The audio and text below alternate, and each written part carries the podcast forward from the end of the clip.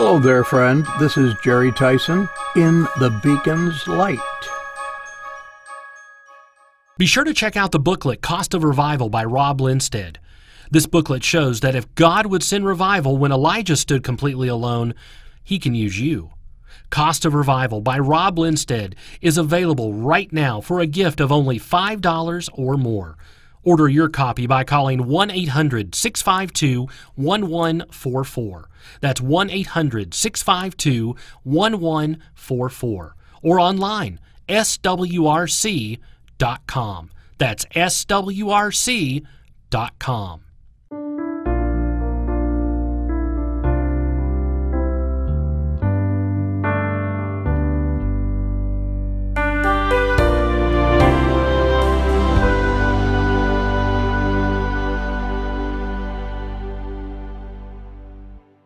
What started as a visit to friends who moved to western Michigan ultimately turned into an all out travel assault on our sea and lake coasts. Before our first trip out, we researched the things worth seeing in Michigan and found quite a number of interesting locations that seemed worthwhile. Not having been there before, it was full steam ahead, a stop at a visitor center just over the border from Ohio armed us with more ideas. What we didn't expect was developing such a high interest in looking for lighthouses.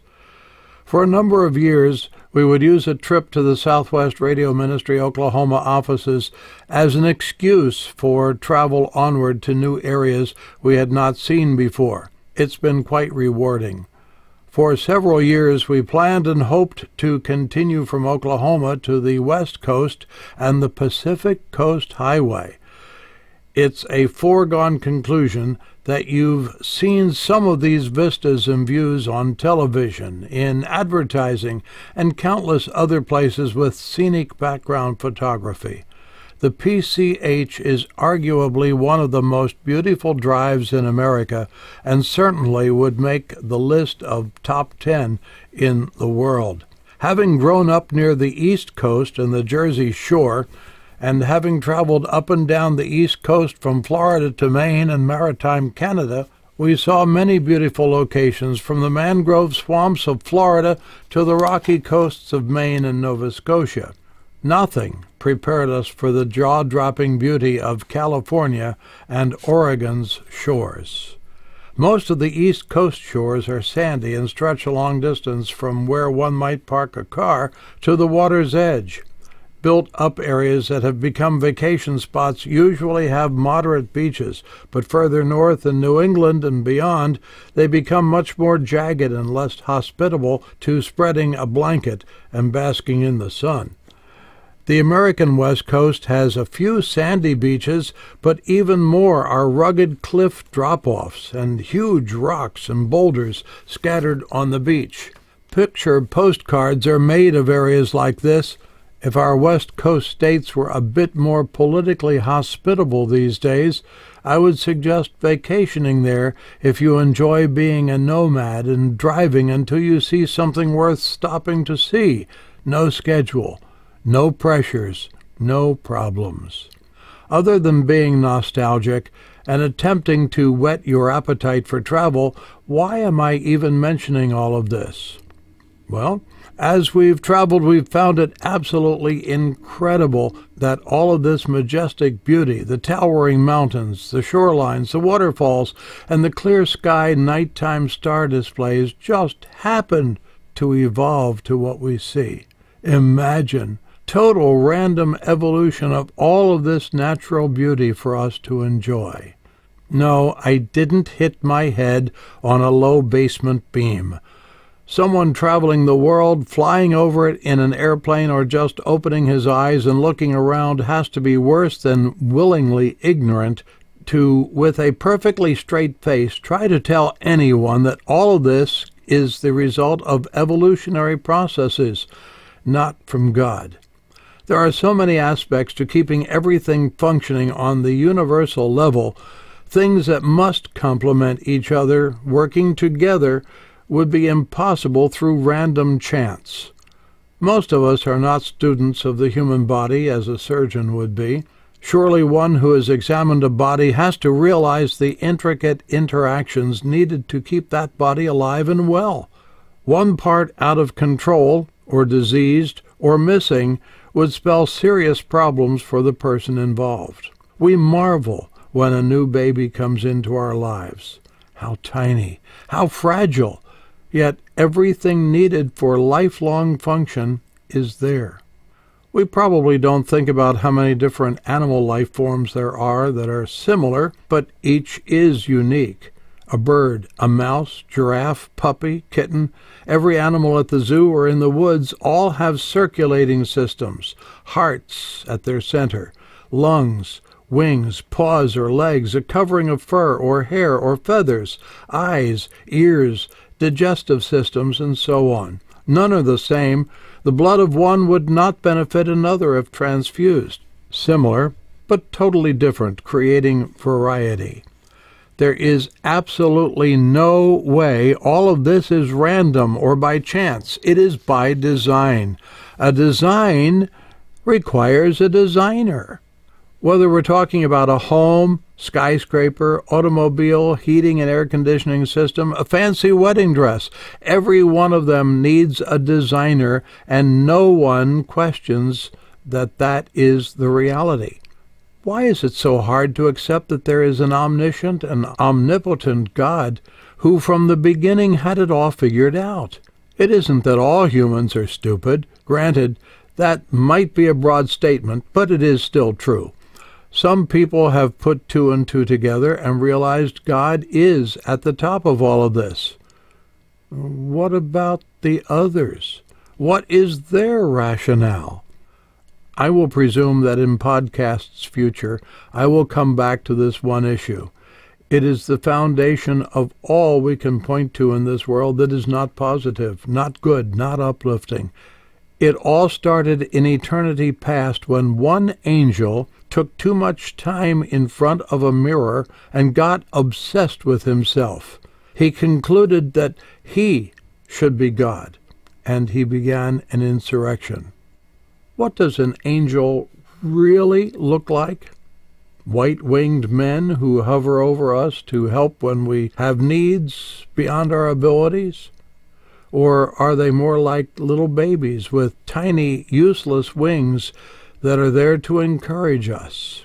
Artist depictions that crept into church art several hundred years ago as great cathedrals were being erected in Europe and beyond surely influenced our conception of what angels look like. Scripture paints a different picture. In virtually every case of an angel interacting with men, they appeared no different than other men. They were dressed in the manner of the day. They spoke as the one they were meeting. The last chapter of Hebrews has many little tidbits of value. It is almost as if the writer is saying, Oh, here are a few things I almost forgot. One of them is in Hebrews 13:12, which has the interesting idea that we should be not forgetful to entertain strangers, for thereby some have entertained angels unawares. Let's make this simple you or I never know when someone will cross our path that will put us to the test. God knows what is in our hearts and doesn't need the test for His sake. If we're paying attention when that stranger comes our way, we may be able to grade ourselves on the test. Did we get annoyed by the interruption? Or did we gladly meet an unanticipated need of that one who came our way? Even if it meant uprooting our plans for the moment. Back to our guy admiring himself in the mirror. Pride becomes the worst enemy one can have. We see that in the entertainment world, the sports world, and even in the political realm, believe it or not. When one becomes overly proud of appearance, abilities, position, or achievements, that one is destined to experience a serious readjustment of ideas. For one who thinks he is so important that he does not need to follow the rules ordinary folks need to follow, the jail time or the loss of family, fortune, and respect may be hard to handle. First known as Lucifer, and functioning in heaven as most trusted and important angel, he stepped away from that mirror and took several steps down a path to ruin, repeating the prideful I wills that were his downfall. It is this same Lucifer, now known as Satan or the devil, who received God's judgment in Isaiah 14:12. How art thou fallen from heaven, O Lucifer, son of the morning? How art thou cut down to the ground, which did weaken the nations? Imagine the humiliation.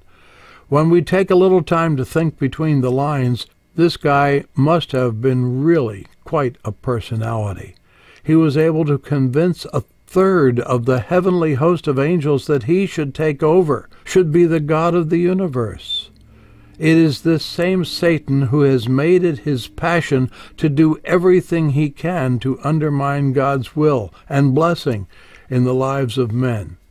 His red hot hatred for God and everything he stands for is the directive for everything since that day he was kicked out of heaven. How can we imagine the conceit and pride that would motivate one who was a created being, who lived in the splendor of heaven, who experienced the presence and love of God every day, to rebel. He did, and has sought to regain what he considers his proper place by challenging God in every realm of experience. Satan has many tools in his toolbox but few of them have been as valuable as the undermining of the educational system to totally reject anything that reflects God. In 1962 and 63, Supreme Court decisions started a downward descent that seemed insignificant at the time, but in the nearly 60 years that have been since then, it has been the root cause for many of the problems of today. But in the nearly 60 years since then, they have been the root causes for many of the problems of today. It was when the long standing practice of beginning the school day with the reading of a few verses from the Bible and repeating the Lord's Prayer and pledging allegiance to the flag came to a halt. Many things can be graphed to see an increase in bad things and a decrease in good things since then. That little pinch of salt was used of God to keep young folks from ignorance of God and the fact that he had a claim on their lives. Twelve years later, the last child influenced in any way by the truth of God's Word graduated. By the mid 1970s, it was obvious America was headed in the wrong direction. Major changes are not accepted overnight, with one recent exception COVID 19. It was presented to us as the end of the world if we didn't change everything immediately. Slowly the truth is coming out, and we're seeing how we were played to accept change. Satan, knowing that he had to do a test run, has proven how quickly people will accept what they never would have accepted when they were made to think they were going to die the next day. When he gets his chance to rule the world, those left behind at the rapture will readily accept whatever restrictions he imposes, thinking they will be saved from the next terrible event to come. If they only knew. We have strayed far from our earlier thoughts about the splendor of the scenic West Coast, but I hope we can see more clearly that our adversary, the devil, is very active today. He is not retired. He is not slowing down, but increasing his assault on mankind, still thinking he can win if he just gets a few more to follow him. In effect, he is winning. Every soul who dies without knowing Christ as Savior is destined to an eternity in hell.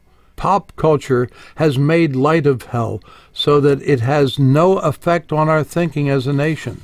Unfortunately, it is real. Everyone who dies without Christ is one more for whom Satan can say to God, I got him. The beauty of our west coast is nothing compared to the splendor of heaven, waiting for those who are forgiven of their sins by confessing them to the Savior. If you haven't asked Jesus to forgive you of your sins and be your Savior, do it now. There is no promise of another chance tomorrow. If you have already, think of those around you who will spend all of eternity in hell, cursing you constantly because you didn't bother to tell them they could avoid hell and experience heaven. Romans 1:16 is our reminder, for I am not ashamed of the gospel of Christ, for it is the power of God unto salvation to everyone that believeth.